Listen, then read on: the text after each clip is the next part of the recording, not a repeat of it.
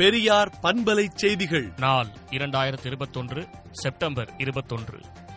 நீட்டிலிருந்து விலக்கு கோரி தமிழ்நாடு சட்டப்பேரவையில் நிறைவேற்றப்பட்ட மசோதாவுக்கு ஒன்றிய அரசு அனுமதி தந்திடுக என்றும் நீட்டிலிருந்து விதிவிலக்கு பெற ஒன்றிய அரசை வலியுறுத்தி மக்கள் எழுச்சி மாநாடுகள் மற்றும் போராட்டங்கள் நடத்தப்படும் என்றும் திராவிடர் கழகம் கூட்டிய அனைத்து கட்சிகள் கூட்டத்தில் ஒருமித்த தீர்மானம் நிறைவேற்றப்பட்டது.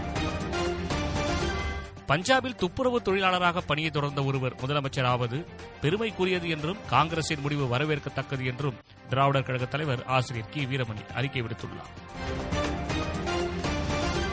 நம்பத்தகாத தகுதி என்ற கொள்கை மூலம் மாபெரும் சமத்துவமின்மை மற்றும் அநீதியுகத்தை நீட் பறைசாற்றுகிறது என ஒன்றிய முன்னாள் அமைச்சர் ப. சிதம்பரம் தெரிவித்துள்ளார்.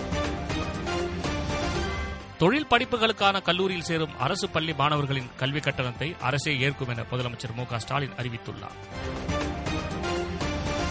தமிழ்நாட்டிற்கு வாரந்தோறும் ஐம்பது லட்சம் தடுப்பூசிகள் வழங்க வேண்டும் என பிரதமர் மோடிக்கு தமிழக முதலமைச்சர் மு ஸ்டாலின் கடிதம் எழுதியுள்ளார்.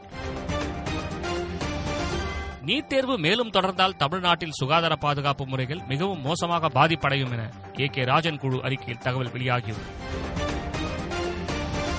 இளையாங்குடி அருகே மூவாயிரத்து இருநூறு ஆண்டுகளுக்கு முந்தைய தாழி கீரல் மற்றும் குறியீடுகள் கண்டெடுக்கப்பட்டுள்ளது. ரஷ்ய நாடாளுமன்ற தேர்தலில் அதிபர் புதினின் கட்சி வெற்றி பெற்றுள்ளது. விடுதலை நாளேட்டை விடுதலை டாட் இன் இணையதளத்தில் படியுங்கள். பெரியார் பண்பலை செய்திகளை நாள்தோறும் உங்கள் செல்பேசியிலேயே கேட்பதற்கு எட்டு ஒன்று இரண்டு நான்கு ஒன்று ஐந்து இரண்டு இரண்டு இரண்டு இரண்டு என்ற எண்ணுக்கு பெரியார் எஃப்எம் நியூஸ் என்று வாட்ஸ்அப் மூலம் செய்தி அனுப்புங்கள்.